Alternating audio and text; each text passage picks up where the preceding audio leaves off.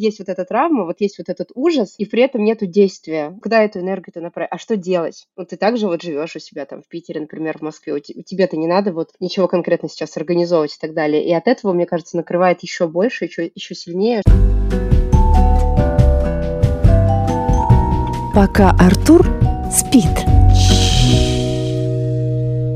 Здравствуйте! Вы слушаете подкаст «Пока Артур спит». Меня зовут Александрина Мамаева. Вместе со мной сегодня психоаналитик Евгения Смит, и мы попробуем поговорить о том, как нам все это пережить и как нам справиться. Евгения, здравствуйте. Здравствуйте, Александрина. Вот пока Артур спит, будем с вами о насущном, о важном разговаривать. Да, вы же живете в Австралии. Вот я хотела сразу спросить, очень много такой информации идет, да, о том, что нас, русских, везде тут ненавидят. Хотят нас чуть ли не кислотой облить, и чашки кофе приносят, да, с символами, куда нам идти. Чувствуете, что нас ненавидят здесь? Нет, я вообще не чувствую такого, ни разу с этим не столкнулась. И насколько я читаю новости, понимаю, что такой хейт имел место в Европе, ну то есть приближенные, да, к событиям. Там действительно были какие-то эпизоды, инциденты. Я с этим не сталкивалась ни разу, ни я, ни мои дети. Слава богу, наоборот, все поддержат. И даже был такой эпизод, когда я привела детей на урок плавания, и меня спросили, а на каком вы языке с ними говорите? Я говорю, на русском, и тут же начинаю добавлять вот эту уже актуальную строчку о том, ну я против войны, и меня останавливает сама а, тренер. И говорит, вы не должны ничего никому объяснять. Это не вы, Надя, это не вы сделали, это не ваша там вина. И я ее поблагодарила за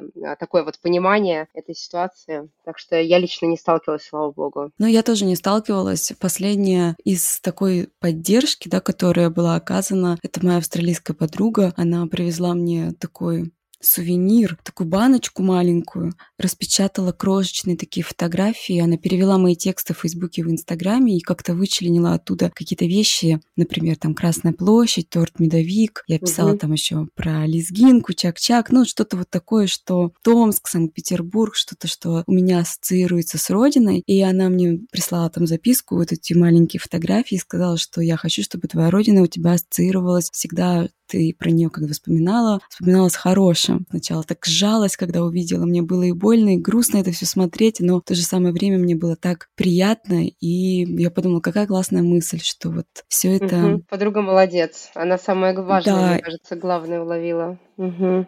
И мне кажется, что она помогла не только мне, а помогла также моим друзьям, которые видели вот эти... Я выложила их в Инстаграме, и в Фейсбуке, и моим друзьям, которые находятся в России сейчас, да, понять, что нас не ненавидят. Ну, угу. по крайней мере, вот окружение, с которым мы сталкиваемся, оно нам очень сочувствует. Да, мне тоже кажется, это важно подчеркнуть. Я еще быстренько хотела отметить, я когда в Америке жила, и я помню там, ну, Америка — это страна иммигрантов, и я встречала очень много разных людей из разных стран мира. И все как один говорили мне одну и ту же историю. Я люблю свою родину, я не люблю свое правительство. Это очень важно разграничивать, что Березки, Достоевский, Чайковский не равно Дума и законы, которые они принимают. И поэтому вот, мне кажется, это помогает разделять, что твоя родина и какие-то символы, которые для тебя важны, не равно а, конкретным действиям правительства в конкретный исторический промежуток. Единственное, что сейчас, да, такая политика у нас, что наказывают даже Чайковского, которого исключили там из программы одного концерта, но ладно, я угу. думаю, что Чайковский с этим справится, и Чайковский уж точно будет, как это угу. правильно сказать, вечнее, да, чем... Вагнера долгое время запрещали, как любимого композитора Гитлера, а Вагнер прекрасен, а ничего мощнее Вагнера в классической музыке лично я не слышала, и тем не менее он был под запретом долгое время, да, это несправедливо,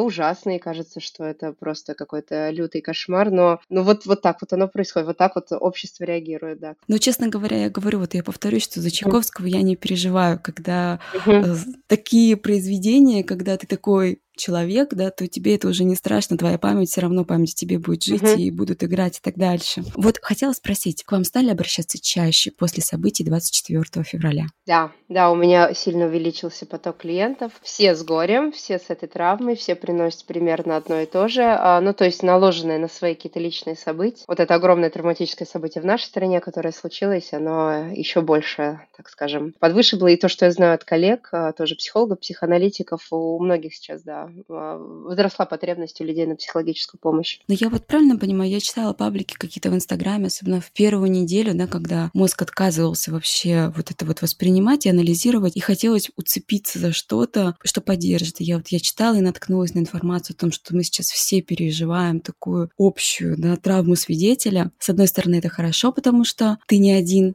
С другой стороны, это очень плохо, потому что если так много людей переживает о чем-то, то значит случилось что-то действительно глобальное, что-то действительно кошмарное. Действительно, мы все переживаем что-то глобальное и кошмарное, но не все переживают травму свидетеля. То есть люди по-разному все равно реагируют. Кто-то сильнее вовлечен в это, кто-то слабее вовлечен. Я не думаю, что вот прямо все поголовно. И в нашем как раз обществе, в отличие от украинского, например, гораздо больше именно ситуации разобщения, нежели единения. То есть физические травмы, которые сейчас происходят, проживают сильнее украинский народ. Я так считаю лично, мое субъективное мнение, потому что у них там и разрухи, и, может быть, даже у кого-то уже голод, холод, и попытки спастись и так далее. А психологически, мне кажется, русским тяжелее, потому что мы разобщены. Не так легко и не всем найти единомышленников. Плюс чувство вины, да, плюс не, не отсутствие действия. То есть, когда ты переживаешь какую-то травму, какой-то стресс, действие помогает, да, вот уйти в какое-то действие. Например, начинать организовывать помощь, там, спасаться, находить машину, уезжать, переезжать из одной страны в другую. Я ни в коем случае сейчас не пытаюсь обесценить то, что происходит с украинским народом. Им катастрофически тяжело и страшно. А русским как будто бы вот есть вот эта травма, вот есть вот этот ужас, и при этом нету действия. А куда, куда эту энергию-то направить? А что делать? Вот ты также вот живешь у себя там в Питере, например, в Москве. У тебя-то не надо вот ничего конкретно сейчас организовывать и так далее. И от этого, мне кажется, накрывает еще больше, еще, еще сильнее, что ты не можешь уйти в работу, в спасение, в какое-то конкретное действие. Ну, отвечая, да, прямо на ваш вопрос, я думаю, нет, далеко не все ее переживают.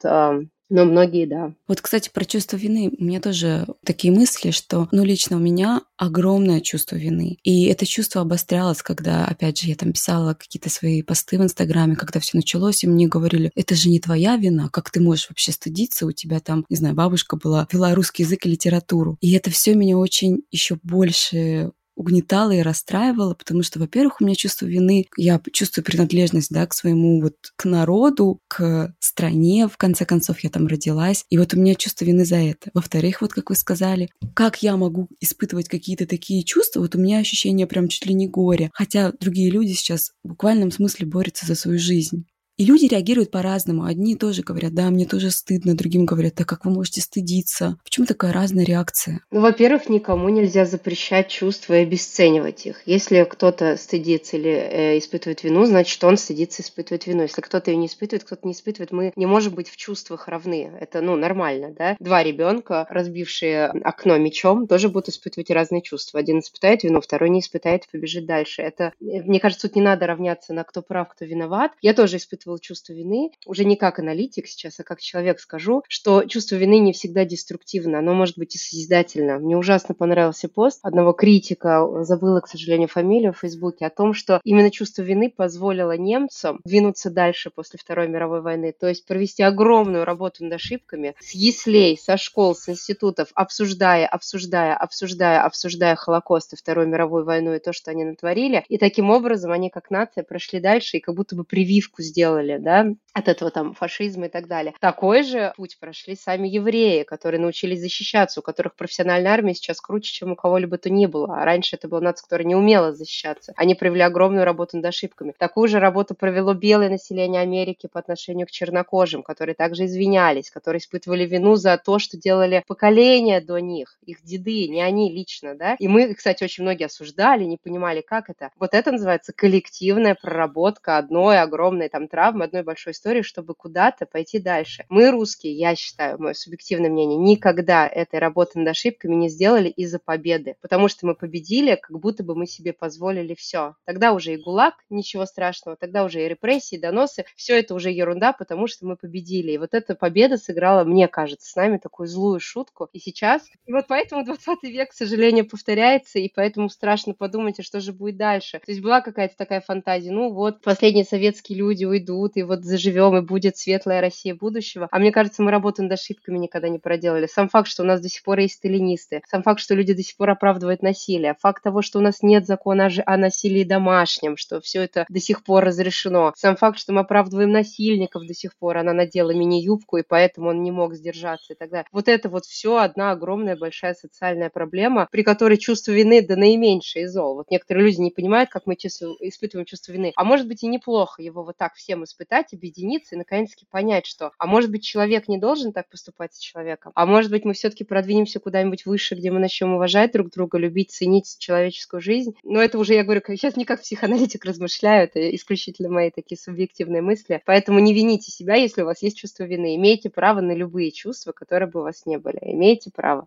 Ну, сейчас я еще про чувство вины, да. Угу. Когда тоже в начале вот все это случилось, у меня двое детей, и мне нужно как-то было продолжать функционировать, их развлекать, и у моей дочки был выходной в школе, им дали. Я обещала, что мы поедем в музей, но состояние у меня было вообще не для музея, но тем не менее угу. мы поехали с ней в музей. Это был австралийский музей в Сиднее, и там есть огромный-огромный зал про коренной народ Австралии. Заселяли европейцы континенты, с какими они сталкивались, аборигены сталкивались с проблемами, и там был такой плакат, над которым я просто, если бы я была бы без дочки, да, мне не пришлось бы сдерживаться, я бы там стояла бы и рыдала. Была надпись о том, что «Стоп, этого недостаточно, прекратите вмешательство». Ну, на английском она только была. Uh-huh, вот. Uh-huh. Я в Австралии, мне кажется, тоже пытаются воспитать вот это вот национальное чувство uh-huh. вины, которое коренному населению. Перед каждым мероприятием здесь мы говорим людям о том, что uh-huh. мы сейчас находимся на земле коренного населения, uh-huh. выражаем уважение старейшинам. И только вот когда я сама побывала вот в такой ситуации, я вдруг осознала вообще весь груз этой вот, вот этого национального чувства вины. Я не уверена, что, конечно, все австралийцы прям действительно испытывают,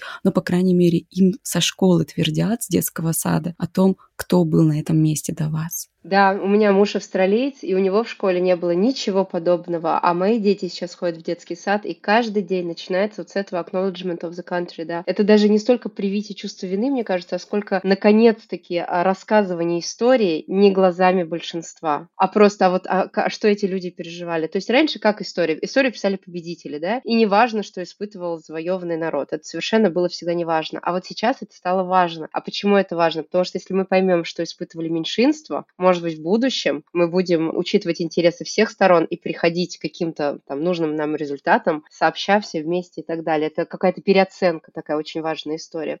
И да, в Австралии действительно происходит один, аналогичный процесс тому, что происходит в Америке. И это неплохой процесс, это замечательный, мне кажется, процесс. И в России, мне кажется, есть э, люди, которые вот остро борются с этим чувством вины, которые это не принимают, потому что им кажется, что если мы испытаем вину, Россия падет. Мы сразу ослабнем как нация, как будто бы патриотизм держит исключительно на какой-то такой маскулинной силе. У моей подруги есть интересная, кстати, теория, немножечко в тему или не в тему, про маскулинных и феминных мужчин. То есть маскулинные русские, маскулинные украинцы, которые «я вот такой сильный, крепкий мужчина, вот мои мышцы, вот я иду и беру, что хочу». И такой тип мужчин, он не может сказать «ой, я ошибся, я был неправ, пойду-ка я назад». А западный мужчина, феминный мужчина, он может, да, это я сейчас про НАТО так завуалированно говорю, который может там что-то начать творить, и потом такой «ой, сори, упс, были неправы, да, все». все, вот давайте мы пойдем назад. Но когда ты разбудил вот такого медведя, вот такого льва, да, который не может признать свою ошибку, который не может сказать, упс, я был неправ, то ну, дальше разворачивается то, что разворачивается. Настоящая трагедия. Это здорово, что Австралия признает эту ошибку. Это здорово, что Америка признает. Это здорово, что Европа анализирует и переоценивает свою историю. Это неплохо, это не делает нас слабее. Это делает нас психически сильнее. Это делает, это защищает нас в будущем от ошибок. Реагируют все по-разному. И кто-то продолжал, там, не знаю, выкладывать цветочки, котиков, собак. Собачек. Это вызывало у меня тоже какие-то такие вопросы, что как все, все сломалось, все разрушилось, мы стоим вот тут перед обрывом, а люди продолжают делать вид, что все в порядке. Ну, смотрите, все мы действительно разные. Я вот на секундочку к чувству стыда вернусь. Я раньше, когда смотрела шоу талантов, если выходил человек, который делал что-то супер нелепое или стыдное, там, или еще что-то, я могла испытать чувство там стыда и переключить канал. Я же не этот человек, я сейчас не на сцене нахожусь. Почему я это испытываю? Ну, то есть это, я к тому, что это нормально, не надо запрещать чувства. По поводу людей, которые цветочки постили. У меня есть такая подруга, которая продолжала постить там, ну, свои кулинарные, да, там, какие-то завтраки. И я ей написала, говорю, как ты разительно в ленте отличаешься, даже как будто бы я и хочу видеть твои сейчас авокадо или еще что-то. И она написала, что ей многие так пишут. Что было так много новостей, что как будто даже уже и хотелось посмотреть на что-то вот такое старое. Отвлечься — это тоже нормальная реакция психики. Отвлечься. Мы же дома, например, отвлекались на детей и на их игры, да? Что, мы должны были продолжать там с ними рыдать, там биться в истерике и так далее? Ну нет, мы отвлекались на их игры, играли там в динозавриков, принцесс и так далее. А люди разные, у людей разные. Кто-то, кто продолжал это выкладывать, может, у него такая сильная защитная реакция была, может, ему так было плохо и тяжело принимать эту вину тему или вообще этот ужас, что вот он таким образом себя отвлекал. А может быть нет, а может он действительно ничего не почувствовал, и такое тоже бывает. А кто-то вообще-то во время этих событий чувствует страшный прилив адреналина, остроты жизни. Например, у тебя какая-то рутина достаточно скучная, тебя не устраивающая, какая-то там скучная, не устраивающая работа. И в такие моменты ты такой... ты чувствуешь вот жизнь, да, вот, вот сейчас она может оборваться, вот, вот он страх смерти и так далее. Ты начинаешь жить в этот момент, ты начинаешь что-то делать, что раньше не делал. Это тоже нормально, люди по-разному реагируют. И опять же, это одна из стадий, если мы разрешим друг другу быть. Я не говорю сейчас там убивать других, насилие, нет, все в рамках Уголовного кодекса. Но если мы разрешим друг другу чувствовать то, что мы чувствуем, испытывать те эмоции, которые мы испытываем, и говорить о них так, как мы хотим, мы тоже как общество, мне кажется, продвинемся вперед. Вы упомянули детей, да, играли там с детьми. Читала, многие психологи писали посты, как разговаривать с детьми. Как вы считаете, как нам нужно разговаривать с детьми? Я своей дочке просто очень аккуратно сказала, потом, ну, ей семь лет, и я решила просто ее чуть-чуть подготовить, сказать о том, что тебе могут там что-то сказать, потому что вот такая вот ситуация, но ты ни в чем не виновата, ты должна говорить, что ты за мир, ты ни в чем не виновата, если что, рассказывать учителю. Это не заканчивается. Вначале казалось, что это сейчас, ну, это ошибка какая-то, и все сейчас закончится. И не придется ничего объяснять. Но придется объяснять, и они будут и в школе, и какие-то новости. Вот как разговаривать с детьми? Ну, действительно, вы правильно сказали, много психологов уже писали на эту тему. Я, наверное, всем порекомендую Наташу Ремеш. Она очень много именно пишет про детей, как с ними говорить на тему войны. Ну, если там в школе подходит и вот этот буллинг, да, она рекомендует, я, наверное, на нее здесь буду ссылаться, говорить, я ни на кого не нападал, я ничего не делал. То есть абстрагируйте от агрессора. Я знаю, что очень многие мамы писали в школу письма, что вот мой ребенок русскоязычный, я переживаю в свете событий. Как вы детям будете доносить информацию? Пожалуйста, помогите, объясните, да, что мой ребенок не равно там правитель России и так далее. Мне в этом в смысле немножечко легче, потому что детям только три года, и, конечно же, не знают они, что такое война и прочее. Они видели меня в подавленном состоянии, я им говорила, что маме плохо. В детской психологии исповедую подход Франсуазы Дальто, известного французского психоаналитика, которая изобрела такую терапию правды. Дети все чувствуют, но родители от них что-то скрывают. И вот эта вот огромная энергия, недоговоренность, несказанность, еще что-то, она на детях очень сильно отыгрывается. То есть они что-то чувствуют, но не знают, что. И начинают как-то реагировать какой-то симптоматикой, там, аутоагрессией, просто агрессией, уходом в себя, там, какими-то другими депрессивными проявлениями. Поэтому правда, правда, еще раз правда. Взрослым иногда кажется, что мы травмируем ребенка правдой, рассказываем про развод, про ссоры, про секс, про войну. На самом деле травмированы мы, потому что мы уже много знаем на эту тему, много видели, а они-то нет. Они, для них это вот что-то просто новое. И поэтому я за то, чтобы прям вот рассказывать, вот мне сейчас плохо, мне сейчас плохо, потому что на моей родине, в моей стране, вот я отсюда приехала, там большое-большое горе происходит, потому что это значит, что я не могу туда полететь, а я планировала, потому что это значит, что что я там, не знаю, мне тяжело разговаривать со своими родителями, потому что мы с ними ругаемся и спорим. Просто вот проговаривать это, может, там в игре как-то объяснять. Опять же, у Ремеш, она хороший мультик, они опубликовали, запостили, как рассказы с детьми про войну, там кошка рассказывает. Вот, сейчас, в принципе, информации на эту тему много. Петрановская, Мурашова Екатерина, детский психолог. Мне кажется, надо оставаться собой. Конечно, не забывать, что мы, мы, мы все-таки мы взрослые, да, то есть если мы уходим в штопор, то ребенок, естественно, тоже уйдет в штопор, то есть рутина, спасает рутина, то есть продолжать детскую рутину сна, питания, игр, там, ванны и так далее. Она просто нас спасает. Лимитировать время на соцсети, на чтение вот этих новостей, там, например, утром столько-то там времени, вечером столько-то времени. И еще Шульман Екатерина порекомендовала оставить, эм, подписаться на те новостные источники, где идет э, перечисление субъективных фактов без эмоциональной объективной оценки, если они вводят вас в штопор. Если они не вводят вас в штопор и вам как-то важно их читать, там, например, это ваши друзья, то да, продолжайте. Если нет, нормальное дело заблокировать, замьютить. Ну, наверное, заблокировать нет, замьютить, да, то есть временно поставить на паузу какие-то аккаунты, посты, которые вас выводят из себя. Тоже заблокировать, наверное, все-таки это резко, нам все равно еще жить в мире людей, с этими людьми как-то дальше коммуницировать, общаться, особенно если это близкие люди. А временно поставить на паузу можно. Я не удивлюсь, если кто-то ставил также меня и правильно делал. Надо защищать свою психику, надо себя беречь. Вот как-то так. Про детей у меня есть еще такая мысль. Я не психолог, она просто, мне кажется, какой это более... Ну, я за нее тоже хватаюсь, что детей спасет их детство. Мы, взрослые, осознаем, что происходит. Дети не особо осознают. И вот как, ну, мы там дети девяностых, кто-то тоже видел пустые полки, но они не вызывали у нас какого-то такого дикого, наверное, ужаса, как, может быть, вызывали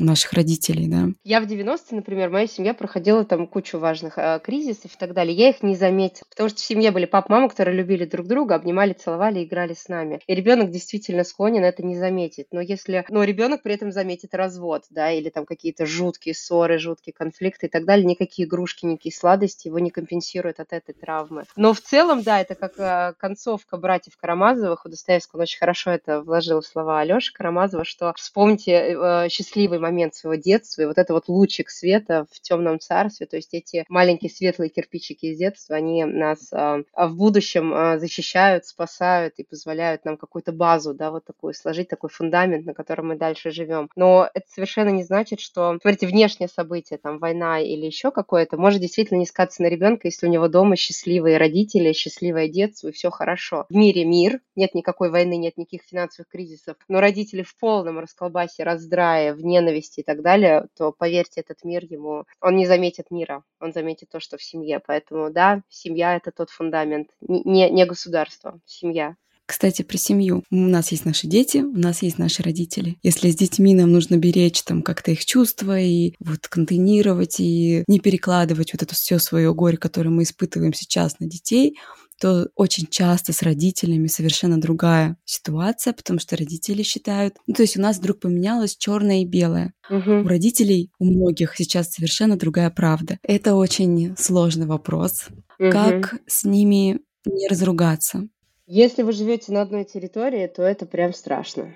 То это я даже не знаю, если честно, как, кроме как разъехаться. Но вообще со взрослыми родителями лучше не жить. Они не часть вашей семьи, да, они второстепенные. Это даже если у вас единое мышление, это все равно конфликты какие-то неизбежны. Я считаю, что отношения, конечно, важно сохранять, да. Наверное... Ну вот как сейчас пример из личной семьи приведу. У меня брат скоро собирается заехать в гости к отцу, и они на разных находятся полюсах в отношении этого. И он написал ему заранее сообщение. «Я хочу заехать и проведать тебя, но я хочу ввести одно правило. Мы не обсуждаем текущую ситуацию. Если ты не согласен с этим правилом, наверное, я не заеду». И отец согласился, да, хорошо. И вот они заехали и вполне себе хорошо поговорили там о детях, о погоде, о природе. Да, есть ощущение неполноценности общения, потому что есть большой слон в комнате, которого ты игнорируешь. Но вот пока... Так, иначе никак, потому что если родитель, либо ребенок, не обязательно родитель, находится в очень сильном эмоциональном прям вот штопоре относительно этой ситуации, не способен обсуждать факты, не способен обсуждать ситуацию трезво, а у него чистые эмоции прут, невозможно будет, да, построить диалог, не разругавшись, не там хлопнув дверью и так далее. Поэтому, наверное, обоим договориться, что наши отношения ценнее. Если это получается, если это не получается, ну и такие есть истории, что на время ставят общение на паузу. И такое, к сожалению, бывает. Это очень сложный момент, каждая история индивидуально, каждое отношение индивидуально. Может быть такое, что отношения изначально были так себе между родителем и ребенком, и тут вот эти ситуации еще больше это усугубляют, и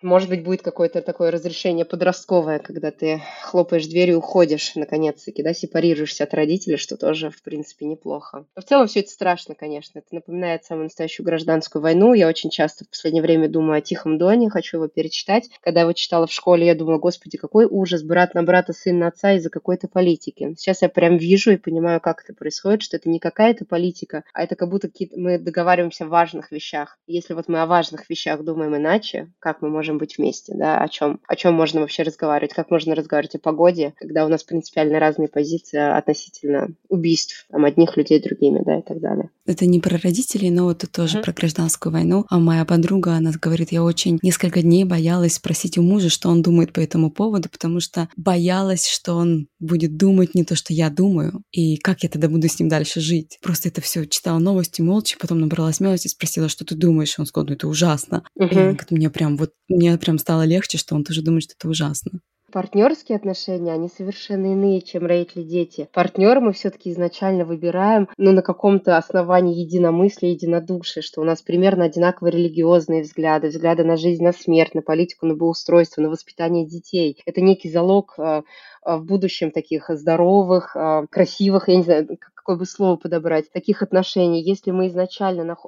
Я знаю пару, которые прожили семь лет вместе, и на восьмой год выяснилось, что он атеист, а она религиозна. Как так вышло? Как они эти восемь лет жили? О чем они разговаривали? На чем базировались их отношения? На смолтоке? Немножко такой удивительный фактор, если ты своим близким человеком, с которым ты живешь, делишь постель, там, целуешься и так далее, как бы боишься спросить его позицию по какой-то теме, мне кажется, это прям такой... Я бы, я бы пошла звоночек, что нужно к вам обращаться. Не-не-не, не звоночек, что ко мне, а к мужу. А поговорить с ним, слушай, а что ты думаешь вообще вот про это? Так, а про это, а про прививки, а про вакцины, а про а, что ты думаешь про воспитание детей, а что ты думаешь, как им сладости давать, а мультики, а, а как школу выбирать, а как ты думаешь, важно высшее образование или нет? Мне кажется, может быть, эти люди не общаются о важных вещах, может быть, они ушли немножечко там в быт, например, и эмоциональную близость они как раз-таки приобретут, если уйдут в эту глубину. Ну, то есть, почему им так, а почему они так боятся разругаться? Неужели а у них изначально база не равна, да, база изначально вот так а, коряво. Ну, не коряво, плохое слово, простите, использую. Ну, в общем, я бы, я бы удивилась. Это очень интересное замечание, мне кажется, те, кто нас сейчас слушает, у кого хоть раз возникало какое-то, ну, сомнение, да, там, или какой-то вопрос, который ты не сразу можешь задать своему партнеру, то думают, м-м, наверное, может быть, со мной что-то не в порядке, может быть, наши отношения тоже не в порядке. Не в порядке, это страшно, сейчас люди испугаются. Просто э, большинство людей хотят эмоциональной глубины. Да, да. Просто большинство людей, я, насколько мне кажется, они хотят эмоциональной глубины со своим партнером. Ну, то есть не только на мытье посуде и рутинном сексе, да, все хотят. Все хотят, конечно же, какой-то остроты чувств, глубины. И вот это тот самый путь туда, поговорить. А что ты думаешь об этом, о другом? Больше как бы узнать друг друга, да, и, ну, вот начать с мелочей, да, когда вот, например, на этапе беременности, слушай, а какой у тебя родительский подход, а как бы ты хотел вот это, а как бы ты хотел то, и таким образом мы понимаем, что мы команда, мы вместе, все, значит, наш ребенок спокоен, мы не будем там, один дает шоколадку, другой ее отнимает, мы не будем на этом этапе ссориться, а вопросы мира, войны, э, там, прививок, не с недавних пор, они такие, мне кажется, базовые, что если в семье на этом почве э, э, вот ссоры, конфликты, то, ну да, то тогда уж, наверное, в семейную терапию я бы пошла. Ну, немного уходим, да, от темы, uh-huh. но, тем не менее, это все равно в рамках того, как нам с этим справиться, как нам это все пережить. Вопросы, просто некоторые вопросы изначально в отношениях. Мне нужно было поднимать вопрос прививок, когда я начинала и встречаться там с молодым человеком, uh-huh. и у нас там романтические отношения, и какие прививки, uh-huh. какие шоколадки и мультики, об этом никто не думает. Тоже верно. Думают, mm-hmm. там ходят в музей, катаются на лодках, еще там что-то другое совершенно. И очень часто такие вопросы возникают, ну, опять же, это мое такое просто вот, как человека, да, мнения возникают по ходу жизни, когда вдруг тебе приходится обсуждать такой важный вопрос, который, в принципе, еще три недели тому назад ты бы даже не подумала бы задать и спросить, потому что, ну, как вот в моем представлении мира, черное это черное, белое это белое, нельзя угу. никого убивать, нельзя ни угу. на кого нападать. Угу. Слушай, бы, наверное, я не я... вижу, что ага. есть еще какого-то еще тут... другого выхода. Ага. Я, наверное, тут не как психолог сейчас отвечала, а как уже в личную какую-то историю ушла, потому что я из тех людей, кто душу вымет из собеседника, из потенциального мужа или там из друга. Мне именно важно было все эти на начальных порах. То есть я мужа на первых свиданиях уже мы вопросы мироздания обсуждали, мне была важна его позиция по очень многим там пунктам, и какое историческое событие он считает ценным, и что он там думает про то, другое, пятое, десятое. То есть это, наверное, моя какая-то уже личная история, то есть мне всегда это глубина была важна, но я, кстати, знаю, что многим русским, язычным людям тоже вот а, именно глубина важна, поэтому нам так сложно small talk дается. Прививки, конечно же, я никогда не обсуждала и даже не думала о них, они стали актуальными вот только недавно, но вопрос, например, о родине мы с мужем обсуждали, я помню, там буквально на третью неделю знакомства, когда я ему сказала, что то, чем я горжусь, он как-то, я говорю, ты гордишься тем, что ты австралиец? Он такой, да. Я говорю, что ты имеешь в виду? Он говорит, я горжусь тем, что я живу в безопасной стране, где мое правительство думает обо мне, что если со мной сейчас что-то случится, мы на тот момент в Боснии были. Мое правительство меня спасет, выручит и так далее, что у нас достойный уровень жизни и так дальше по списку. Меня это шокировало, потому что, на этот же, отвечая на этот же вопрос, я бы перечислила Достоевского, Чайковского, наш балет, нашу классическую музыку и так далее. Я перечислила все то, что я могу взять с собой в любую точку мира. Я могу взять с собой аудиопластинки, книги и так далее. Он же перечислил то, что он не может взять из Австралии ни в какую другую часть, что она существует только в Австралии. И вот этот разговор тогда был очень принципиальным, важным и интересным для меня. У меня тогда уже первые переоценки шли, да, того, что действительно тебе важно, что такое родина, там какие-то чувства испытываешь. То есть я разговоры такого уровня вела всегда, и поэтому я, наверное, тут отвечала уже лично не как психолог, но в процессе семейной терапии люди действительно приносят конфликты по базовым вопросам, и я невольно вот спрашиваю, а о чем же вы раньше говорили? А почему же вы эти темы вот не обсуждали раньше? Мне кажется, это очень... С друзьями же мы обсуждаем, ну не только же там о шмотках и о погоде, да, мы же идем в глубину. Почему с мужчиной нельзя, а с женщиной? Кстати, про друзей я хочу добавить тоже, как человек для меня спасительным таким буйком вот в эти времена было то, что я писала, у нас есть чат с моими подругами из университета, с которыми мы очень давно и очень тесно дружим, хоть мы и в разных всех городах находимся. И я писала туда, и мне было важно услышать, что они думают так же, как я. Вот это вот меня очень поддерживало. И то, что даже они там говорили, да, это будет кошмарно, будет все это, все очень плохо. Даже вот признание того, что все плохо, плохо, но что другие люди, которые тебе очень важны, они тоже так думают, меня поддерживала, uh-huh. я даже начала записывать там им голосовые, хотя они как, ну, я не люблю голосовые сообщения в целом. Uh-huh. И я говорила, извини, но мне нужно вот выговориться, мы у нас разные часовые пояса, вы мне тоже наговорите, что вы думаете. И это uh-huh. было, был такой якорь, и до сих пор там я вечером что-нибудь им напишу, прочитаю, мне это помогает. Друзья, да, которые думают так же, yeah. как ты, которые на твоей, стоят на твоей льдине вот этой вот шаткой. Да, да, да, согласна, это огромная опора. Мне, кстати, понравилось, что Петрановская на эту тему написала. Очень много людей тысячами отписывались от там, доктора Комаровского, от Людмилы Петрановской, от еще каких-то знаковых, важных людей, которые писали там, ну вот, против э, действий нашего правительства. И она ответила этим людям, если бы я была окружена людьми, которые все мыслят не так, как я, я бы крепко задумалась, что со мной не так. То есть это действительно очень важно, когда я поняла, что девяносто пять процентов моей ленты мыслят так же, как я, пишут о тех же чувствах, испытывают те же эмоции. Для меня это было какое-то вот очень важное. Все в порядке, я себя окружила своими. Там, помните, как у Балабанова, главное найти своих и успокоиться. Вот это действительно огромная-огромная опора. Если бы я себя обнаружила в мире, в ленте людей, которые, ну, все думают не так, как я, я бы, конечно, задумалась, а, про, а как так вышло, а кто эти люди, почему я все это время их читала, там, слушала и так далее, и тут в таком важном вопросе мы расходимся. То есть в моей картине это мира вот такого не случилось. А, это да? моя история, потому что, да, я написала, когда, помню, двадцать четвёртого двадцать пятого числа я написала пост о том, высказала вообще все, что я думаю, тогда еще не было никакой военной цензуры, и я высказала все, что я считаю, и я была просто поражена о том, что меня читают люди, которые со мной угу. расходятся, хотя я довольно, вот как раз какие-то такие базовые вещи, я довольно искренне всегда пишу в блоге на какие-то темы, там, про детей, про материнство, про ощущение родины, про эмиграцию. Вот эти вот базовые вещи, которые обычно, ну, они либо совпадают, либо не совпадают. Я была просто поражена. Для меня это было отдельным шоком того, что я не совпадаю с этими людьми. И я действительно там некоторых даже заблокировала за их комментарии, mm-hmm. настолько они меня ранили. Знакомые мне люди, с которыми я работала, там, ну, я работала на государственной телерадиокомпании, наверное, это тоже имеет значение, да, сейчас, которые продолжают там работать, mm-hmm. которые мне пишут. И я даже одной своей коллеги бывшей написала, что Марина, я, мне кажется, что это тебе говорит страх, потому что ты мама двоих сыновей, я понимаю, как тебе страшно. И она мне даже ничего не ответила, мне кажется, потому что я попала вот в то, что... Uh-huh. Ну вот, да, в общем, uh-huh. я тоже поняла, что есть люди, которые не думают, как ты, есть люди, которые думают, как ты, и как здорово, что если друзья. Думают, как ты, они тебе близки, uh-huh. друзья, yeah. которые могут тебя поддержать, которым ты можешь написать. С такими массовыми отписками и хейтом столкнулись именно блогеры, потому что их э, аудитория не обязательно должна быть э, на сто процентов, ну, как это сказать, это не друзья. То есть, когда я говорила про своих девяносто процентов ленты, я друзей имела в виду, я не блогер, я поэтому боюсь быть блогером, я вот как раз-таки боюсь всего этого хейта и совершенно к нему не готова. Готово. И важно именно, что друзья думают так же, что друзья вот опора, друзья с вами. Подписчики, к сожалению, да, такое дело. Я тоже не понимаю, как можно было читать Людмилу Петрановскую, но вот более мягкого, зефирного психолога вообще нельзя найти, да. И а, вот все вот это вот про то, как важно любить ребенка и, и, и не сойтись с ней в таком принципиальном вопросе. Ну, то есть для меня это а, непонимание, вот какое-то непонимание.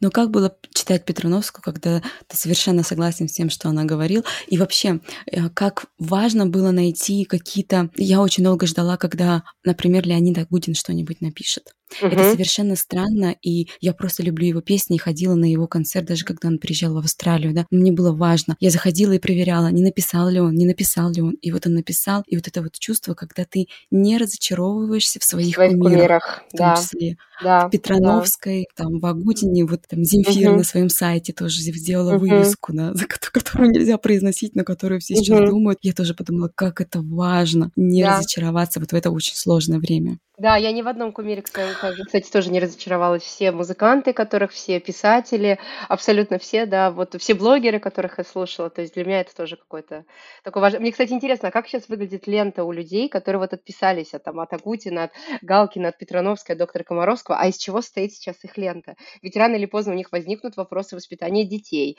потребность послушать музыку, потребность почитать советы педиатра. Как они, кого? Они будут выбирать педиатра, который там э, за агрессию или там, ну, Мне, мне, прям, мне прям интересно, кстати, вот как сейчас выглядят их ленты. Да, у них нет, не, нет и ленты. Ну, а, с завтрашнего дня.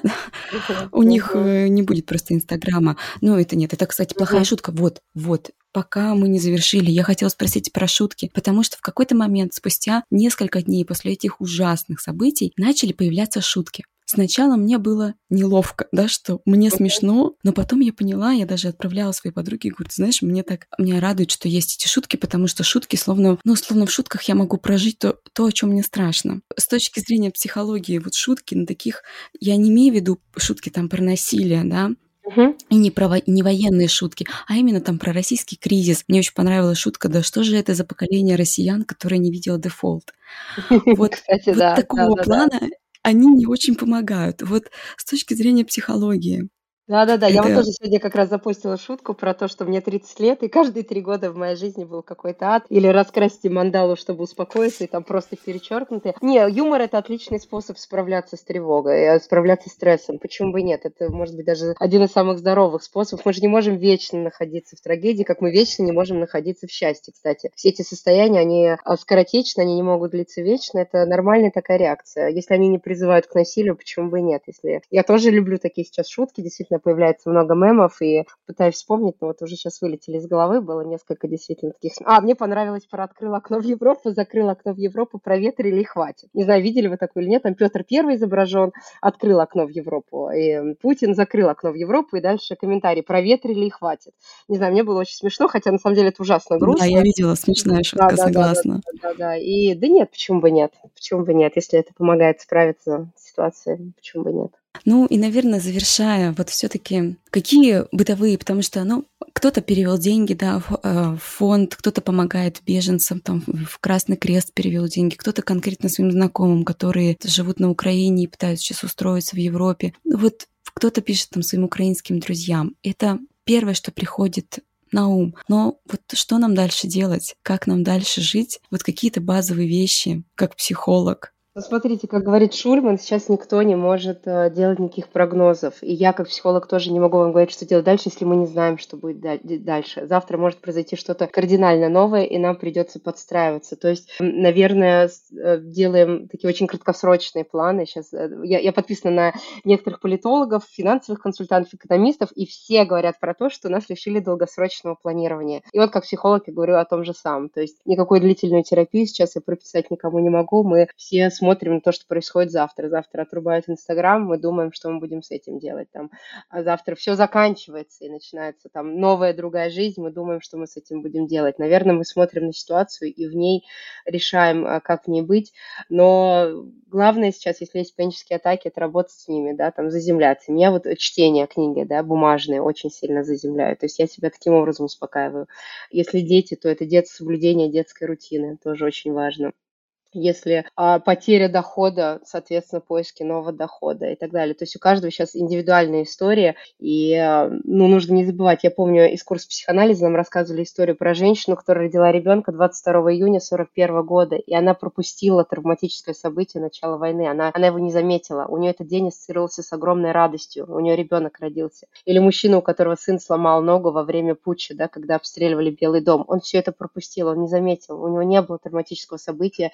Из-за стрельбы в Белый дом он был сфокусирован на ноге своего сына, он там ездил с ним по травмпункту и так далее. То есть у каждого из нас сейчас какая-то своя индивидуальная личная история, которая происходит на фоне всего этого. Кого-то она может касаться, кого-то она может не касаться, кого-то сильно, кого-то мало. Наверное, сфокусироваться на своей какой-то жизни, на своих каких-то делах. Что тебе помогает и что тебе сейчас нужно вообще сделать, что тебе важно. Кто-то уезжает из страны, ему нужно свои какие-то шаги сделать, да, там, адаптироваться в новый. Кто-то остался, но потерял часть дохода. Продумать, как с этим справиться и так далее, и так далее. Нету, к сожалению, такого большого коллективного совета для всех. но, но действие, действие действительно помогает, действие и проговаривание, да, то есть э, поговорить, выговориться с психологом, с подругой, э, не знаю, с мужем, то есть э, травма действительно проживается, когда ты проговариваешь. Дети де- действуют точно так же, если у них там происходит процесс сепарации с мамой, они могут каждый день просить читать «Маму для мамонтенка», и мама уже не может, уже хочет выкинуть эту книгу, и он два месяца может ее просить и читать, и читать, или мультик это смотреть, пока однажды хоп, все, он уже прошел, он ее прожил, он там какой-то сюжет важный, да, для себя прорабатывал, он там пошел дальше, да, там выбрал другую книгу, либо много разных книг. Взрослые точно так же, мы как дети, нам надо вот это все проговаривать, как вот мы сейчас делаем. У нас, по сути, такой терапевтичный подкаст, наверное, вышел. Наверное, наверное, как так, окружить себя своими единомышленниками, разговаривать об этом и действовать, делать какие-то дела, какие-то работы, какие-то свои обязанности выполнять. Я очень там переживала. У меня есть брат, он младший, ему двадцать три года, и у меня практически чуть ли не паническая атака случилась о том, что все, его сейчас заберут в армию, и я начала, я поняла, что я не справляюсь с этими эмоциями, да, вдруг кому-то просто поможет. И я такая себе говорю, так, ну вот прямо сейчас, в эту конкретную минуту, все в порядке, угу, все в порядке, угу, там, угу. Его никуда не забирают, все в порядке. То есть вот это вот возвращение вот в этот момент, я для себя этого, не знаю, придумала, но мне помогало в авиаперелетах, я очень боюсь летать, да, но вот я когда себе говорила, вот прямо сейчас же все в порядке, угу, я же не падаю, угу, не падаю, сейчас принесут еду, я буду есть. В эту конкретную минуту все в порядке. Может быть, кому-то тоже поможет, да, вот да, как-то да, возвращаться да. вот в момент, вот прямо да, вот в этот... будущее, а не настоящее. Действительно, заземлиться, и вот в настоящем же моменте ничего не происходит. Да. Во время панической атаки рекомендуют там найти пять объектов, которые можно увидеть, четыре, которые можно услышать, три, которые можно потрогать, два понюхать, и один на вкус. То есть ты таким образом включаешь органы чувств и заземляешь... Что запомнить надо... Ну, или просто, просто вот э, тебе там накрывает паническая атака. Так, что я вижу? Ага, я вижу вот это дерево. Какое это дерево? Это эвкалипт. А какого оно цвета? Такое вот. Оно высокое или маленькое? Ты себя отвлекаешь на что-то, что в реальном мире вот прямо сейчас существует, и то, что ты сейчас видишь. И таким образом, ведь мысли, которые нас пугают, они о будущем, как правило, они о чем-то, что еще не случилось. Прямо сейчас я жив, здоров, сердце бьется, кровь там пульсирует, вот дети, вот то-то-то-то-то. Но есть много, кстати, техник справления с э, паническими атаками, можно почитать в интернете, там и практики дыхание и другие какие-то вещи. Это не то, чтобы мы отвлекаемся, мы фокусируемся на теле, на телесных ощущениях, да, и уходим из вот этого психического такого расколбаса. Вы абсолютно правильно и здорово справились а, с этой тревогой по поводу брата. Прямо сейчас все хорошо. Он, он взрослый, он, он на месте, у него там все есть и так далее. И дальше уже можно строить какие-то планы, если он хочет, и вы хотите, вместе можно помочь ему там уехать или еще что-то сделать и так далее. Но, но в моменте действительно себя лучше сфокусировать. Евгения, спасибо большое за участие. Мне кажется, то, что мы поговорили, и то, что другие люди, которые также переживают, находятся вот в этом травматическом состоянии, мне кажется, все равно они послушают и подумают, может быть, что, ну, они не, не одни, да. Нормально все это испытывать, всю эту гамму чувств от страха до ненависти, до тревоги, еще огромного количества эмоций, которые сейчас в нас живут. Да, спасибо вам, Александрина, за такие вопросы хорошие, за такой разговор. Действительно, мы в каком-то смысле вместе с этим.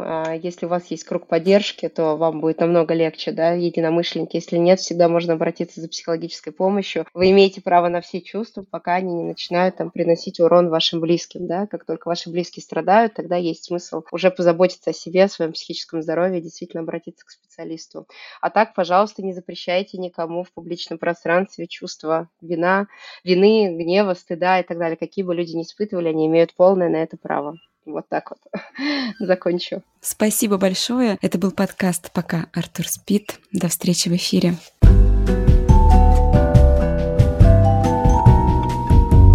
Любишь человека?